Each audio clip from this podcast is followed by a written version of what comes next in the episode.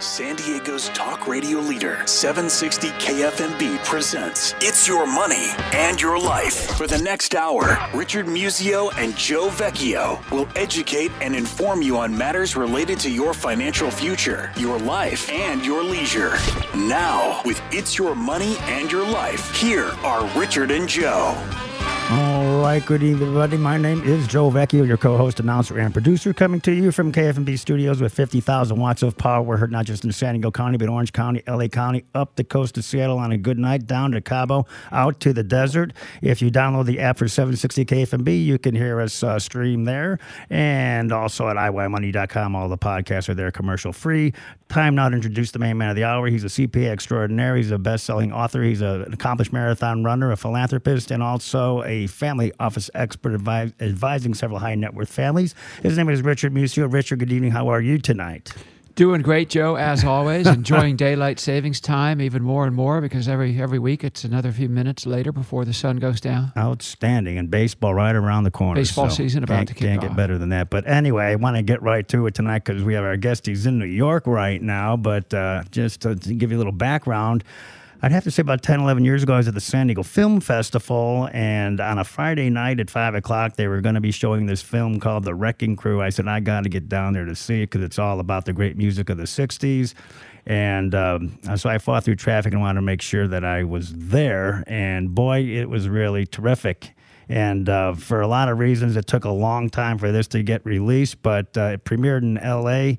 Uh, last week, it premieres. Uh, it's actually by the, when the show airs this weekend, it'll have premiered at the Ken on uh, the 20th of March. And uh, we have on the line from New York the filmmaker and director Denny Tedesco. Denny, how are you tonight? I'm doing very well. That is fantastic. Boy, what an odyssey. This has been about a, an 18, 20 year uh, uh, um, project for you, hasn't it? Yeah, I started in 1996, and uh, it's so funny talking. It's so weird because I'm talking to you from New York, but I live in Los Angeles, and you're in San Diego. I feel like a jet setter all of a sudden. Well, I know you flew there today, so it's amazing that to get you on the line. What brought you to New York? Are you are you going to be doing one of the shows there, or just Yeah, I'm, I'm I'm doing some of the radio shows and uh, uh, TV spots. I'm, I'm like, I'm just like blown away by all this. oh my, it's going to build and build. I'm telling you, I saw something in Forbes magazine about this. I sent it to you, as a matter of fact. Yeah. So, um, no, you've got, you're sitting on a, a, a gold mine. I mean, the film is about what two hours or an hour and a half or Yeah, it's hour 101 minutes. 101. But how Yeah. many how many total hours of footage do you have? Oh God. oh, I don't even want to know. Gotta hundreds of hours. Really? Because I think what you also have uh, that you're sitting on is uh, a ton of great bonus material that you can't. You obviously you can't put 100 hours into a two a two hour film. So No, no, that and that's one of the things that you know. Um, as as lucky as the musicians were that I filmed, they always say they were at the right place at the right time. I uh, I say the same thing for myself. I was in the right place at the right time to film these guys. But you had the skill and the gumption and the guts and the determination to see it through because a lot of other people probably would have given up at some point, right? Yeah, if they So- if they had common sense, yeah. Hey, hey Dan, Danny, how, Danny, how old are you? Away years ago. How, how old are you? Were you around in the 60s? Of course, it was. I wasn't it? thought, but how old are you? What's that? Approximately how old are you? I'm uh, 54 as of uh, three days ago. Wow! Okay. ha- happy birthday! What a Happy great birthday. weekend you had Yeah, then. it was a phenomenal weekend. So it you, was you like grew up in the 60s Yeah, and so, 70s. So, Richard, Okay. the movie premiered at the Nuart Theater. Denny was there for mo- many of the shows to do Q and A, and it happened on your birthday, huh? Which which Yeah. was your birthday? Was it Saturday, Sunday? well, my birthday is on the 11th, on the which so that's where we are. On your I, on the which day? I, I cut out. I was born on March 11th. March 11th. Okay, wonderful.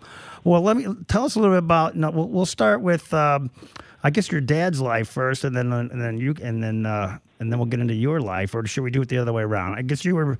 So you're 54, born w- where up in L.A. or? Yeah, born in born in uh, San Fernando Valley. Uh huh. Dad was uh, a session musician, Right. a studio musician, and uh, and they were, you know, when he he was working in the '60s, he was part of a a group that later became known as the Wrecking Crew. Right. and they were supposedly these session players that were doing the rock and roll stuff where the older guys didn't want to do the rock and roll stuff Gotcha. But now you went to you so you were born in the valley, went to high school uh, there. Uh, Yep. And and the uh, and college up there too, or um, Yeah, I went to uh, Notre Dame High School, and Okay. uh, you know, I was, you know, all all, boys. You know, Mhm. the Uh-huh. '70s. It was very torturous. and then uh, then moved on to uh, Loyola Marymount, where I went into filmmaking. You know, I wanted to write.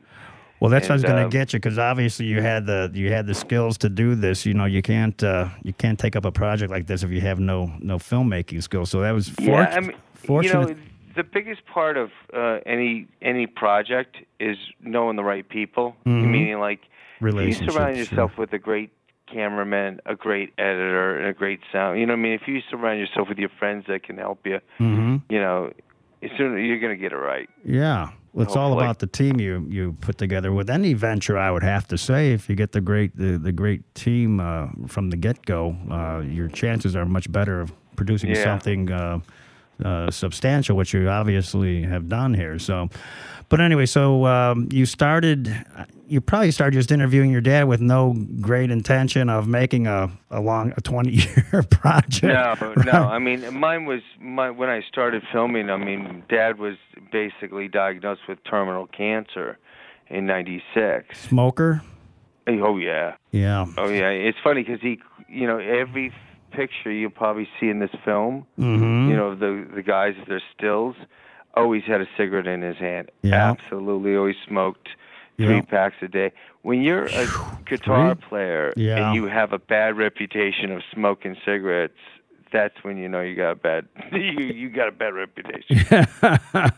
But Well, he quit, you know, it it got, you know, he quit 15 years before, and you know, at at 96, he quit in 1980, and sure enough, it came back to haunt him. And he was a young guy. He was only like 65 when he got diagnosed or so. it's, yeah, and died at 67. My dad got diagnosed at 61 and only lasted five years also. So, uh, it's weird because you know when you, you know, as as we all get older, you know, I'm 54. I'm closer to you know his age than I Mhm. was when I started it, mhm. and um, you go, it seems so old at the time.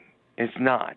Mm. You know but at the same time i think when my father passed away i think we were lucky to have him i Mhm. mean because i really feel like because he was a smoker you know for all those years i think he knew there was always that possibility hmm and then you know just his health was not good you Yeah. know and he Yeah. wasn't a drinker he wasn't a he wasn't a he didn't do drugs his drugs were the smoking Yeah. uh gambling Okay. uh, eating, and uh, what else? Uh, smoking, gambling, and eating. And if he could do all of them at once, he would. yeah. Oh, coffee, coffee. If he could do the coffee as well. was his diet pretty good or uh, not so much? Oh, his And- diet was awful. diet was. He's an Italian from Niagara Falls, New York. They don't have vegetables back there. That's right. Nothing you- is green. was- So, He was the only Italian that had a, another reputation. He hated tomatoes. Oh, really? But he loved his sauce, but you couldn't have a tomato. If you, God help you, if there was a seed in it.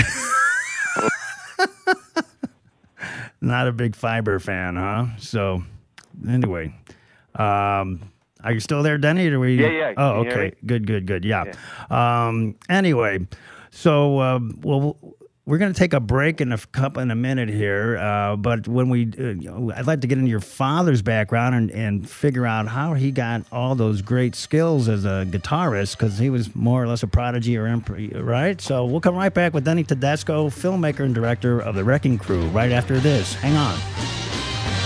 AM 760 KFMB. All right, we're back with Denny Tedesco. All the uh, intro, outro music tonight, it, it was uh, worked on by the Wrecking Crew, all those great studio musicians about which uh, Denny's film uh, relates. And so let's see, Denny. Let's, Uh, that was Bobby Day, right? That. yeah. Okay, gotcha. And I think uh, I think Michael Jackson did it at one point too, right? So, hey, uh, let me now. You're let's start with get back with your dad. I, born in uh, New York, you said. Where did he get the great guitar skills? What inspired him, or was he just um, you know an individual prodigy? How did that Oh no, work? no. He was. He he described. It's funny because he described. Well, first of all, his he was born in Niagara Falls, New York. Mm-hmm. you know, and his uh, his guitar teacher said he was the worst student he ever had. Well, I mean, it's the truth. I mean, my father, you know, he described guitar players in his book when he came out with a book. He described, you know, the different guitar players. Guitar player number um, one is a guitar player that, or any kind of musician that can just naturally talented, can pick up an instrument and just, you know, figure it out very quickly and has that natural talent. Mm-hmm. Uh, guitar player number two is the one that has some talent but needs to really work at it and really, you know, really work at it. And he was number two. Mm-hmm. Number three is the guitar player that wants to be touched by the magic wand. Hmm. and you know, and those are that was where I fell into. I was I was number three, where you just don't practice, you just hope something will happen. Uh, He said, you know what? He said, he said, you get lucky at golf. You don't get lucky playing an instrument. but now he played 27 stringed instruments, correct? I mean, Probably if he he he, basically because he was in the studios. mhm. You know, he would. That was one of his gimmicks because he was a um, you know session player. If you know he could play balalaika, he could play bouzouki, he could play the tiple, or you know whatever Sitar, mandolin. whatever. Yeah. And what he would do is put his name in under those instruments in the union book. So if he's doing Love Boat, well, they're going to call Tommy Tedesco before they call the other guy that they don't know the name for. Right. You but, know, but but so now, how do you my make? father the- didn't have to be the best balalaika player. He had to pretend to be the best. so he must have been a good salesman too. oh my God, he was so, he was absolutely the best sales.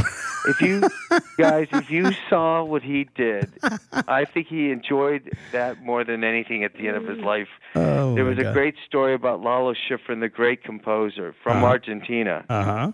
and he's and the guy says uh, it was a flamenco thing. And if you knew what my father was really amazing with the classical guitar in terms of flamenco and gut strings type of type of thing, Uh-huh. he had such beautiful sensitivity to the instrument. But he said, "Hey Tommy, we got the flamenco thing here." Um, and my father said, "Well, Lalo, do you want uh, this?" And he played what he plays, or do you want the D Concenzo style? And he played, and we'd be slapping the body of the guitar. And the guys in Lalo said, "Give me the D Concenzo style." And then he would turn around and tell us to tell the students. He says, "D Concenzo's a bricklayer in Niagara Falls, New York. He doesn't play guitar." but all of a sudden, he became the expert. Oh my gosh. I mean, it was a, the things these guys would do just to ball. But oh, I shouldn't say it's that. okay. But you know, and bust each other's chops Yeah. on uh, at work. they had more fun doing that, I think, than anything. and there was one woman amongst all these like 20 musicians, including Glen Campbell, but it was Carol Kaye, the bassist, right? Yeah. And and uh, so she must have been a real pistol to hang out with these Oh, yeah, guys. she must have been. I mean, to be able to hang with these guys, I mean, all of them. I mean, I'm sure she uh, she got harassed, but I know she stood her own. yeah, How did your dad make his way out to the West Coast? that's a, that's what I was going to ask. Yeah, how did he wind up going from wind up New here? York to the you know? Oh well, what happened was when he was in Niagara Falls, New York. This is a great story. Is he went uh, uh, to a dance at Niagara University. It was like a you know whatever dance, Mhm. and um, there was a big band there that was going through, and they one of his friends found out that the guitar player was leaving, so he he said, "Hey, I got a friend that plays guitar." So he introduced my dad at the end of the night, and they tried out, and the next day he went on the road with them. They went through New York, they went through, and it came out to Hollywood. They did the Hoagy Carmichael show, and when they got to Dallas, the big band fired my father and the lead singer because they they could find someone that could do both, sing and play guitar. So basically, he was cut, you know, cut from the band. So his pride was so bad, you know, so strong. He didn't want to go back to Niagara Falls as a loser. So he told my mom, he says, "I think there's work in Los Angeles. We should go out out there because he met people that were doing studio work." And so I asked my mom recently. I said, "Mom, how long was it before you guys moved?" I said, "Was it a year, year and a half?" She goes, "No, it was three weeks." she said he came home. We sold our furniture that we still owed on from our wedding, which is illegal, and we went out. And then he got there, and, and then the other question I had. This is the best part, though. I said to her, I said, "Was Dad working a lot? You know, as a musician." you know, at this time period, you know, 1953, You know, she goes, no, no, no. And she goes, absolutely not. You know, because he worked. There was no work there for musicians. It was, you know, a wedding, a party. That was it. and she said he was. He almost didn't go to that that um that dance that night. He didn't want to go because he got a gig with his trio in Pennsylvania for a jazz thing, and he didn't want to go. Huh. So she says, "You got to go because I spent thirty-five dollars on this dress." so, you know, as a musician, he did not want to go to a dance, and but begrudgingly he went, and that changed life. Boy, your mother was the whole key in this whole thing. He doesn't go It to is. that doesn't go to that dance, nothing happens, right? He's stuck in New York Honestly, another because tw- it wasn't like he knew what was out there. you know, he's just a small, you know, kid from a small town. Huh. He worked in a chemical factory. He hated it. Yeah.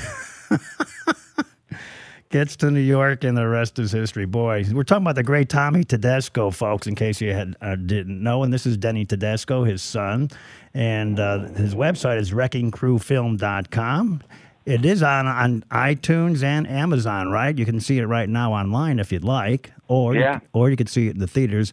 Now it's been picked up by Magnolia, which I guess you and Mark Cuban owns the the landmark chain, and I think he's got some um, participation in Magnolia. I, I mean, something must have catapulted this. I know you've been working on it for years to get the raise the money to get the rights to uh, and the permissions to, to Well, use. you know what, what happened is, you know, when I started the film, when, when Dad got sick, you know, I, basically, you know, in two- 97 he passed, 98 we had a nice 14 minute little clip, a teaser that we were trying to shop around. Mm-hmm. And but everybody kept saying you're not going to be able to get this out there. They said because you're never going to get labels and publishers to agree. Mm-hmm. You know, a to put to come together, and b it's not going to be affordable. Where someone was going to be, you know, a distributor's going to look at, hey, it's going to cost us this much for distribution, or you know, Mhm. to pay the rights, and it's going to we're only going to make this much. Yeah. So the there was Royalties no way we could that. do it. Yeah. So finally, in 2008, we or 2006, my wife, God bless her, she's you know was concerned we made the most expensive home movie ever. you know, which we did. We were doing everything you're not supposed to do: the Right. credit cards, the refi, doing all that stuff, and Uh-huh. you know we borrowed more money and basically cut the film in 2008. Got into the film festivals, but it was 2008, and it was a disaster. You know, for everything Yeah. but we were we had such great reviews and we were like you know standing ovations and it was like oh my god but the distributors were in the same boat no one wanted to touch us Mm-hmm. as you know and you know no one was picking us up Yeah. so the only way to do this was all right well it's either the only way was to basically start doing fundraising you know start bringing down our uh you know the nut you know whatever nut was at that point it was fluctuating because we knew how much the music was. Mm-hmm. you know so we started bringing it down. And it wasn't the labels and the publishers. They weren't the problem. It was just the because they gave us great rates but it was just the idea of documentaries don't make money. Mm-hmm. and so that we started doing we had all kinds of ways of making uh, donations come in one of them that started it was from a guy in radio greg oganowski Mm-hmm. um, he worked for Urban, great, you know, radio product, and he said, "Listen," he said, "You know what? I'm going to. Why don't you start a dedication chapter on the DVD?" I said, "What do you mean?" He said, "You know how you put names in in walls at hospitals when you're building on a brick?" I Mhm. said, "Yeah." I'll give you a thousand dollars for the first for the first dedication. It's up, up, and away. Mhm. I went, oh my god. So that started it, and then we started going. Then they started barnstorming around the country. Money would come in, go to a 501c. I they turn around, give me the money. I turn around, give it to a publisher, give it to a label, and start paying everybody off. Yeah. And I still couldn't release it, but at least I knew I was, you know, doing the donations, and we were able to, you know, down. Yeah, and I see on the website there's 130 dedications that uh, that were done or, or could potentially be done. But how many total songs would you say they worked on over all those years? Would is there Oh any way God! to, any way to well, know? I mean, as my father said, I made hundreds of bombs, but I made thousands. Of, oh no, he he said I made hundreds of hits, But- but I made thousands of bombs.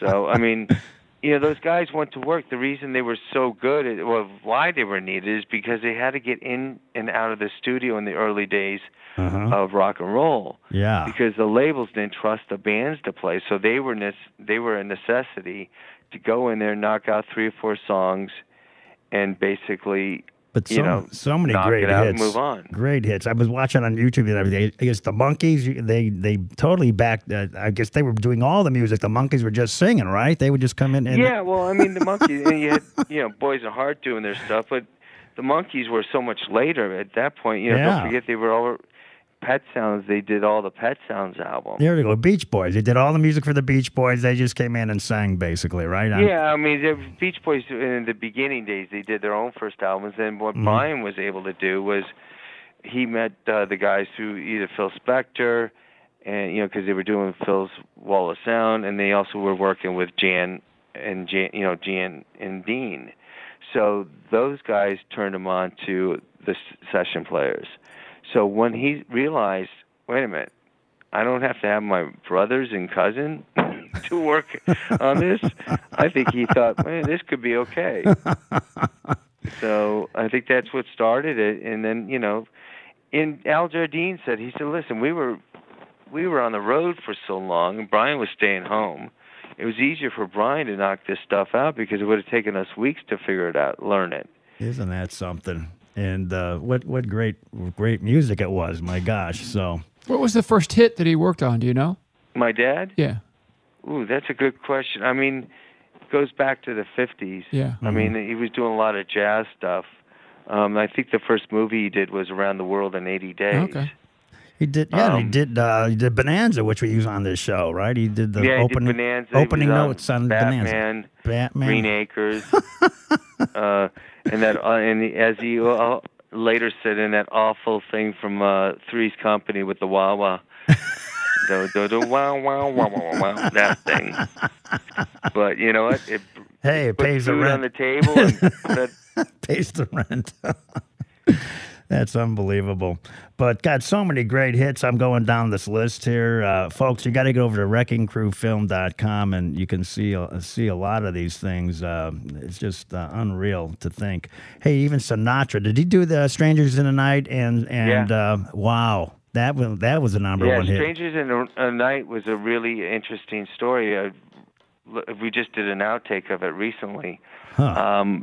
because Frank didn't Frank didn't like the song at all. Nancy told me that.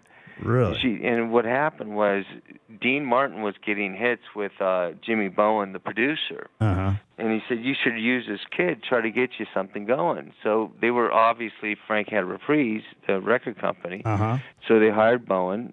Bowen gets the song. He brings in the orchestra. You know, Frank just comes in and not, you know, comes in, does it a couple times, Yeah. and you know, and that's it. You know, and at the end when Frank is scatting, you know, at the end of the song, doobie it's doobie doo. basically scatting because he forgot the lyrics. Oh, for God's sake. So at that point, the You know- doobie doobie doo. He made that up. that's it. Oh, Doobie forget- doo, That's all. Yeah. So now, now they're going. Well, it's either going to be a hit or it's going to be oh my god bomb. So he they take a break. He goes. He leaves. Dean Martin comes in to finish the session because now you know they're going to make sure they get if they're going to orchestra there. Let's do somebody else. Yeah. So they knock off. So Dean starts. He does like three takes, and just before the end of the of um the you know the down or what do you call it the end of the date. Uh-huh. You know, The Dean's session. in the middle of the song, and and um, Frank comes in and says, "Dean, let's go. We got to get out of here." He's like, "Well, the boss says we got to go. Got to go." so you go, "Okay." And that was it, huh? So, uh, and I know Hal Blaine, did he also work on That's Life? That's one of my favorite karaoke numbers. I think Earl Palmer did Last Life. Yeah. Earl Did, Palmer your- did your That's dad, did your dad with, work, uh, did your dad with- work on that, by the way, or no? Don't No, I don't think Dad worked on that one. Hal. Anyway, well, here's a little summer wind, folks. We'll play out to that, and we'll be right back with Denny Tedesco after our break, so stay tuned. The summer wind came blowing in.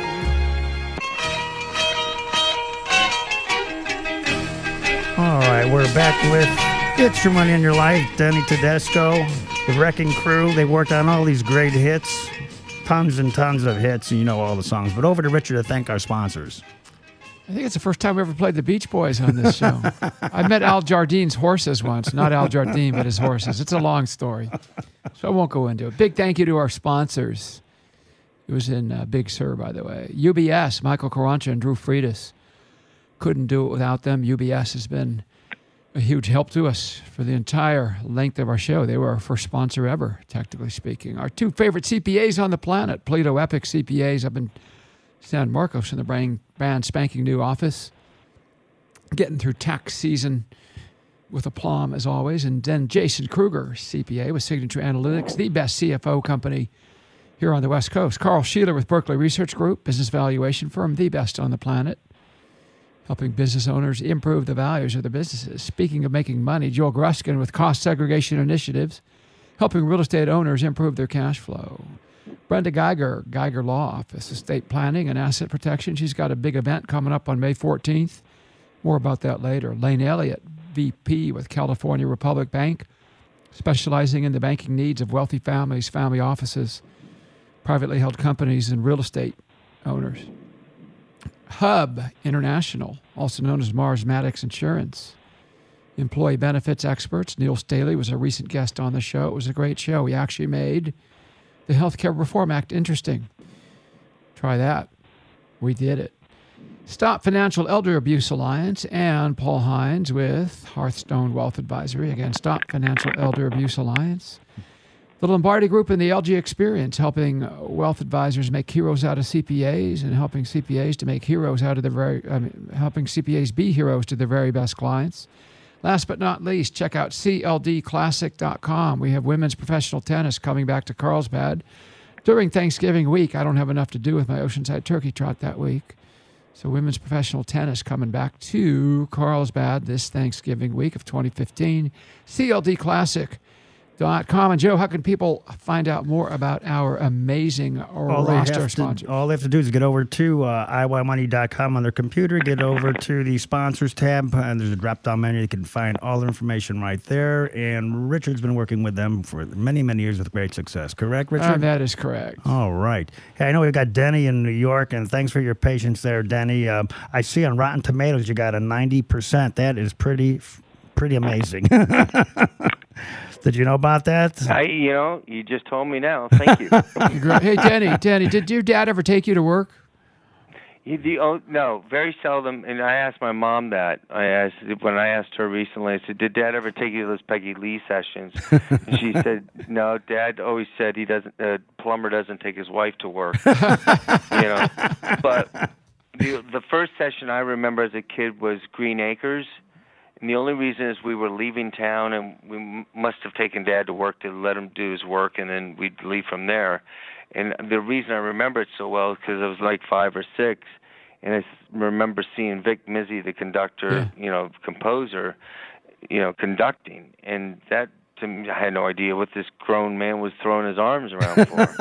you know, so you imagine that, and then, but later when I, you know, I never got to see any of the rock dates at Uh-huh. all, and um later when you know he would take us maybe on President's Day or something when we were off of school, maybe go see, you know, a TV show like Chips or something like that. But Mm-hmm. but that was boring as hell for a kid.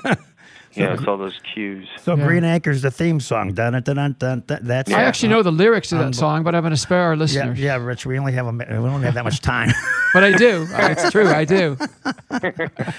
now the film. uh, Now I saw, and I met your mom. Is she still with us? By the way. or- Yeah, mom's still with Great. us. I- She's in the film. Yeah, I met her when uh, I, I don't know if you came down to the San Diego Film. No, my brother did. Yeah, that's who I thought. Yeah, your brother. Yeah. Um, that was Damon, was it? Yeah, Okay. good. Anyway, your mother was very moved by the audience reaction, and I, I think that's probably what kept you sustained through all this. But um, has the film, from what I saw to what we're going to see here in, at the Ken Cinema, um, has it been ch- gone through some kind of changes and edits uh, since then, or?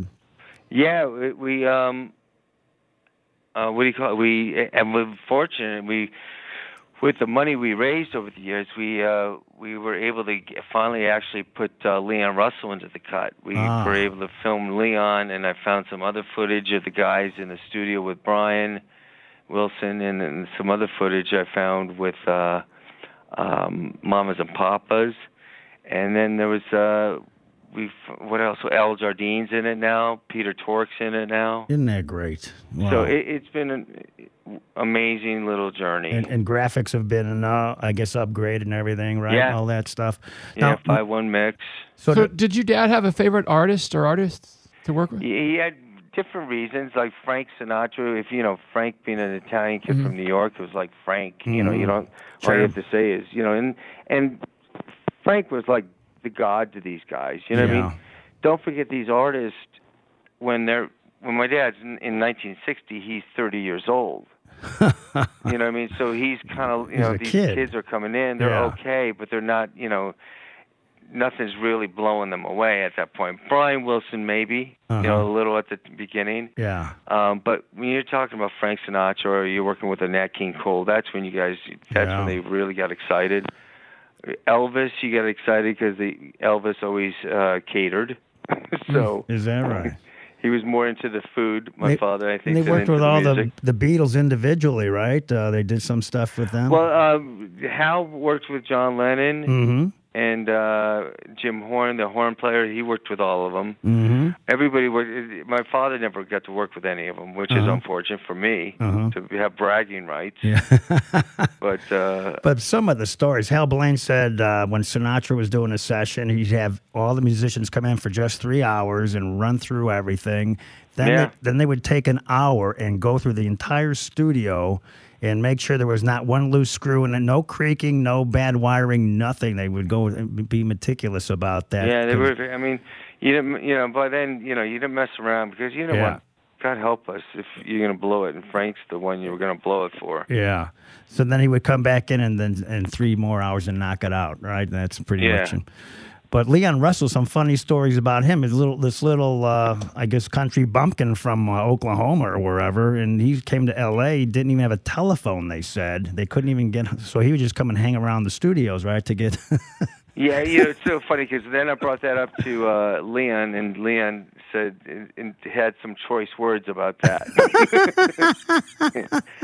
Leon was awesome. Uh-huh. Leon was when I got to interview Leon because he didn't want to do the project. He Uh-huh. didn't want to do it for years. uh huh.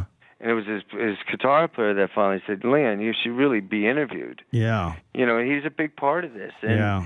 You know, people don't realize Leon was, you know, and I remember asking Leon, "Were you ever bored?" He says, "Oh God, yes."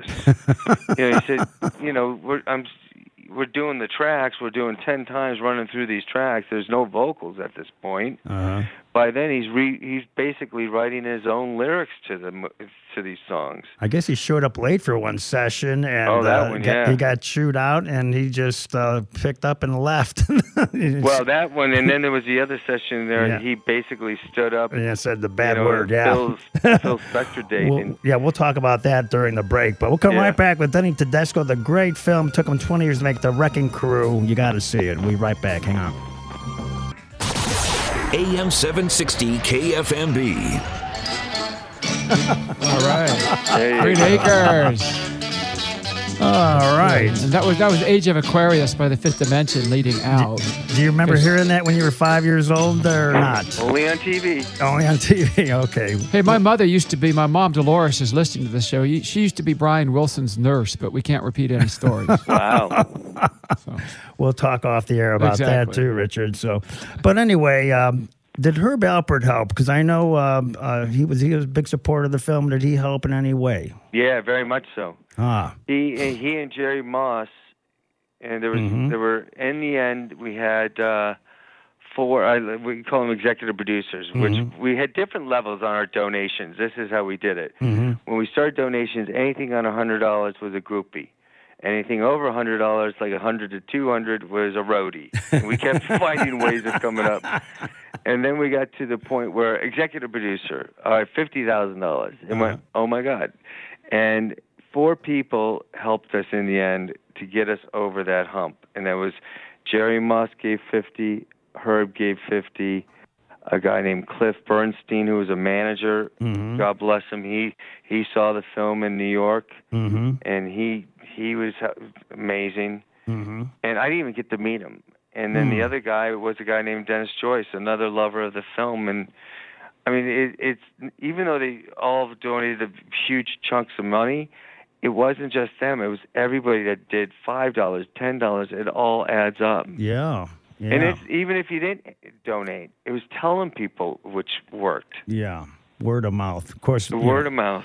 Herb Alpert, I'm sure, you know, he's got a lot. He still has a big, a big influence in the industry, isn't he? Well, you know what? He's doing his own thing now. He's on the road with his wife Lani doing jazz. Is that right? and doing it because he loves to do it. It's not like he needs the money. He's like, Yeah. you know what I mean? Well, guess who's playing the sports arena here in a few uh, weeks or months? I guess Neil Diamond, for gosh Yeah, There you sake. Neil go. Diamond.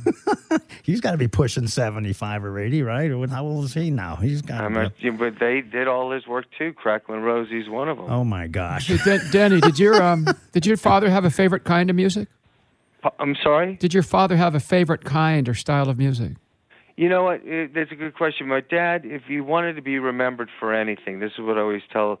Because he, I remember him talking about this in a rev- in an interview once.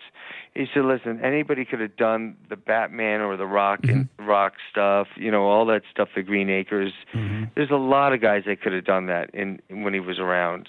He said, "But I want to be remembered for my movie work." Mm. He said, ah. "When when he got to the point in the 80s when in 70s and 80s when John Williams and James Horner are writing scores that are guitar driven and they know they're writing for Tommy Tedesco mm. and they're telling him put the first 2 weeks in this month off because I need you for this that's when you know you've made it uh, because they're not writing for a guitar player they're writing for you So let's list some of those movies. You, which ones are which ones come to mind for you? Well, I mean, like The River by John Williams was a phenomenal piece. Mm. There's another one called Conrack. And James Horner did um, one of the most beautiful pieces, and we played it at his funeral, was uh, from Field of Dreams. Mm.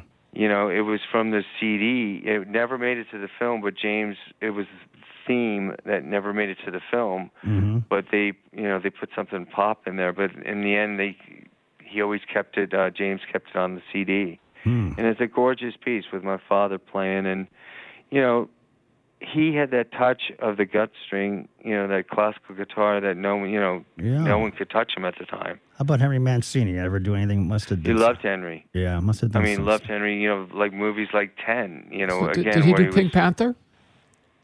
Uh, I, he, I don't know if he did Pink Panther. I know Jo- uh, Bob Bain was the main guitar player Okay. at the time. But what other Mancini ones uh, come to mind? Did you said Oh ten? God, I don't. You know, off the top Tom. of my head, I just remember Ten because he had a lot to play on that. Yeah. But he worked with him for years because you know the jazz stuff. Mm-hmm. You know, and again, I, there's a great story about to go back to Henry Mancini. Um, Dad and my grandfather, you know, from Niagara Falls, New York, probably in the 70s, maybe in the 60s, walking through Hollywood, and he sees Henry Mancini. And they come up, and you know, my dad and Henry are friends. Mm-hmm. So my father says, "Dad, this is Henry Mancini," and you know, it's my father. And my grandfather, you know, from Niagara Falls, New York, he says, "Are you any relation to the Mancinis on 33rd Street?" You know, just like a real Italian from the from. They from must the have had a good laugh on that one, huh? Oh, my father, my father and Henry laughed for years on that one. Because they all know each other. You got to know each other, I guess. But man, I'm looking at this list of dedication songs. I mean, for the you know, I get around the Beach Boys. Uh, I mean, everything. I got you, babe. I mean, it goes on and on. All these great songs we grew up with. It's uh, just uh, unreal. You know, I Lo- got to share one more th- sure. story that I'm Please. very proud of. Please. It has nothing to do with the film. Please. but it's my marketing skills got to the better of me. Mm-hmm. When we were doing the dedications, you could see all those dedications, all those people that dedicated beautiful songs to their loved ones. Mm-hmm. The one song that was left, one of the songs left over was Gary Lewis and the Playboys, and it was um, everybody loves a clown. Now everybody, you know, now Yeah. you can imagine not many people are going to jump. I remember this that one. diamond ring. I remember that one, but uh, I Right. love the crown. was kind of like a bubblegummy thing, right? Right. Yeah. Well, everybody loves a clown. So I thought, who who's going to dedicate a thousand dollars to that one? so I got a, I made started making phone calls and I called the clown school and I said, listen, here's my pitch. And I got a clown school to donate a thousand dollars. Oh my gosh, you, you need an you, you get an Oscar just for that. My God, I, I, you know how my father was the BSer of all that other stuff. I'm proud to say I, I took after him. I don't think too many clown schools got an extra thousand lying around, but that's unbelievable. Hey, Congratulations. the LA Clown School is my favorite clown school. That's all I can tell you. Maybe I go. Maybe I got to do some graduate work up there. Huh? There's a lot of clowns in L.A. I know that. Damn right, there's a lot of us out there. anyway, uh, we're in our last minute here. There, Denny. Uh, any final closing thoughts you want to tell us? I know the You web- know, I just, yeah, I, if you can't see it in the theater, I totally understand. But tell people and go ch- check it out on, on you know, on I- video on demand. We want to, you know, as I was saying to you earlier, thank God Magnolia came. To, you know, in the end, we paid everything off. Magnolia jumped in. You know, I'm just so glad because these stories like this and 20 Feet to Stardom and yeah. you know, Muscle Shoals. These stories need to be told, and Well- I'm just like I said, I'm lucky that I. Well, you're going to to become a national uh, uh, presence now and, and go around and talking about all this stuff because you've got a whole life of uh, material now. So good Yeah. for you. Denny, thanks so much for being our guest. Thank you, The, the words of Fifth Dimension, up, up, and away. Up and away. Oh, that's one of my dad's favorite. There we go. Wonderful. WreckingCrewFilm.com. Get to the theater, get see it online, and make sure you don't miss it. Anyway, thanks, Richard. Good seeing you. Aber- Erica Bacava, our sound engineer. Thanks for making us sound great. Thanks to Craig Blank, our con executive, and to Dave Sniff, our programming genius. IowAMoney.com for all these podcasts. See you next week. Good night now.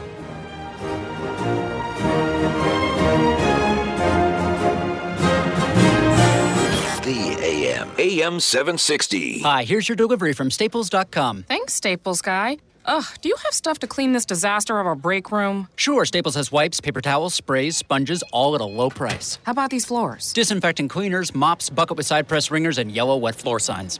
Anyone know how long it takes to reheat cod? We also have air fresheners. I'll take a case of those. Make on budget happen, make cleaning up happen. Staples, make more happen. Now at Staples, get Scott 12 pack paper towels for just $7.99. Offer valid on SKU 300469 in store and online. It's 328 while supplies last. See store staples.com for details. Celebrate life's unforgettable moments with Pandora charms and bracelets from Jared, the Galleria of Jewelry. For a limited time only, with any $100 Pandora purchase, you'll receive